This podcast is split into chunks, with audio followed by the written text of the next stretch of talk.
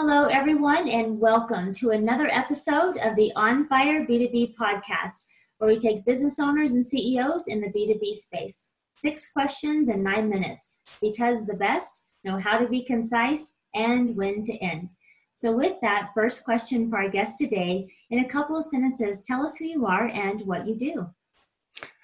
April, thanks for having me on this program. I'm Truly honored, um, tickled pink or blue, either way. My name's Christian Höferle, and I'm saying my last name the way they say it in my native language. I'm German by passport, I'm American by choice, and I am a Bavarian at heart. That matters to those of you who know a little bit about Germany. I am a consultant. People call me the culture guy. We work with our clients to help them mitigate the risks and the variables of crossing cultures for business. So, global business is full of tripwires and, and obstacles. Many of them have to do with culture, and we help our clients to remove them. Or, as one of our clients once said, we're the aspirin to their cultural headache. Fantastic. Love it there. Question number two What's the best thing about working with businesses? Hmm. Well, um, th- there's a good thing and a bad thing about it. When you work with businesses, you get business in bulk because in our industry, we supply the entire workforce of our clients, of our client companies. Now, that's great to win one. If you lose one of those clients, or if that client matures and the project is finished and they decide to move on, then obviously a big chunk of of the annual revenue moves away with that. I think what I like about working with businesses is that we speak the same language. So, so we're typically the business partners that we interact with, those who become our clients or who sign off on the contracts, they are typically entrepreneurially minded or they have some kind of ownership, whether that's equity or just mindset ownership in the company, and they understand that we provide a value that supports their organization. Fantastic. Love it there. Love it there. Great, uh, great comments there. Question number three I'm hearing from other top executives and business owners that using quotes from clients dramatically increases conversion sales happens to me all the time. I think our clients find us because of peer referral. So every time a happy client states that they're happy with the service that we provide for them, that toots our horn. It's third party validation. So I don't have to tell people how great I am. I'll have happy clients tell the marketplace how beneficial our services were to the uh, to them.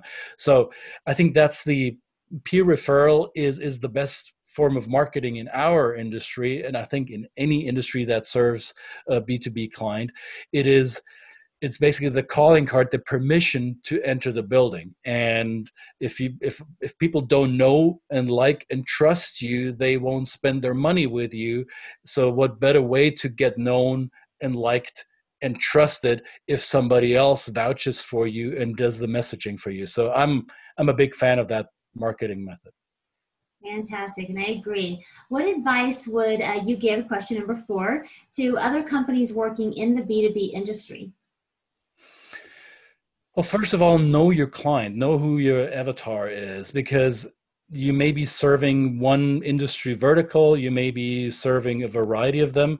In our case, we are vertical agnostic, so as we're industry agnostic. Our clients come from automotive, from chemical engineering, from pharmaceutical, from fast uh, moving consumer goods. So it, it runs the gamut. So know who your client is and who their markets are. If I don't know my client's market and their customers, how am I going to be able to provide a service to them? So do your homework. It's maybe a little bit more homework than you would do if you were in a b2c environment where you're serving your your clients immediately without an intermediary so to say. Uh, we serve a multitude of businesses who have different clientele. So if i work with a automotive manufacturer i need to understand the car market. However if i work with let's say a jewelry company, which we've done in the past, I need to understand who their markets are before I can work with their team members. So knowing who your client is, I think, is in any business, whether it's B2B or B2C, is indicative of, of, of your homework. However, I think in the B2B world, that that spectrum of homework that you need to do gets a bit wider. So it's it's not only know the client that you're serving know their customers and that that is an added layer of complexity. And then what what was a struggle for me in the beginning when we started our company is finding the right counterpart finding the right person to talk to at the client company. Is it in in our case i was told initially well you got to be in good standing with human resources because a lot of the work that we do is often anchored with a human resources function in the company or maybe organizational development or maybe learning and development what, whatever uh, niche or whatever silo a, a company carves out for for that type of work. And that is true. Oftentimes that the, those those specialists in our client companies are the people that we need to talk to more and more I recognize they may not be the only decision makers in the organization. So I need to develop multiple relationships across organizational silos in the companies that we serve. So that starts at C-suite. If I don't if I don't talk to C-suite, most likely the relationship with my B2B client will be transactional. It will happen maybe once or twice and then as they check their boxes, I'm out the door. However, as I develop a relationship with the C-level executives at my B2B client company, then I I don't want to say I embed myself. However, I I get to make a a more strategic relationship. I get to create um, a relationship that involves our services in multiple conversations around the executive board table in that client company. So obviously that is not something you can do immediately. I think it, it, depending on the industry you're serving and depending on your company's standing in the industry it may take a while until you get permission to go to that floor of the company or the, the client company. However i think it should be any, anyone who's working in the b2b world should put this on their to-do list or to achieve list not to do to achieve list develop a relationship with a C suite in your client organizations because, like it or not, this is where the decision making authority is. This is where the budgetary authorities are. And the the better you can understand their way of thinking the better you can maybe target and tailor your services to this specific client. Case in point most of our clients they don't get a package solution. It's not like i grab something from the shelf and it's cookie cutter the same for you as it is for them. We need to be thinking on our feet. How do we tailor our service portfolio to client a or to client b?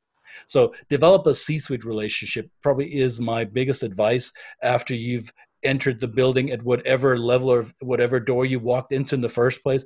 Find the elevator that takes you to the c level and start uh, developing relationships there. Very good. Fantastic advice. We have about 30 seconds left. I'm curious what other top CEOs and business owners in the B2B industry like yourself would like to deliver and to have on this podcast. Jesse Rowell at Aperion Global that I would recommend. Um, my dear colleague and co-conspirator Brett Perry, uh, who's in the similar industry, would be someone I'd like to recommend. The people at IR Global Services are great. Uh, Stefan Henkel at Globiana, Elena Mosco, same company. So th- those are some of some of the people that I interact with frequently, who delve in the same space in the B two B world that I would highly recommend for this program. Fantastic, fantastic. We are right on time. I want to hear about your first sale in our after meeting. Uh, but I will say you did it six questions or at least five questions in nine minutes because the best Christians know how to be concise and, and when to end. So, with that, uh, how can people connect with you after the podcast? Say your website real quick. You go to theculturemastery.com theculturemastery.com. Don't forget the the. And from there, you'll find all the social media outlets we have as well. But first start there, theculturemastery.com. Fantastic. Enjoyed having you on the podcast, Christian. And remember, thanks for having me. You're welcome. Don't stop believing. For those that are listening and watching the podcast, be sure to check out other episodes of the On Fire B2B podcast. This is April Renee. Create a terrific day.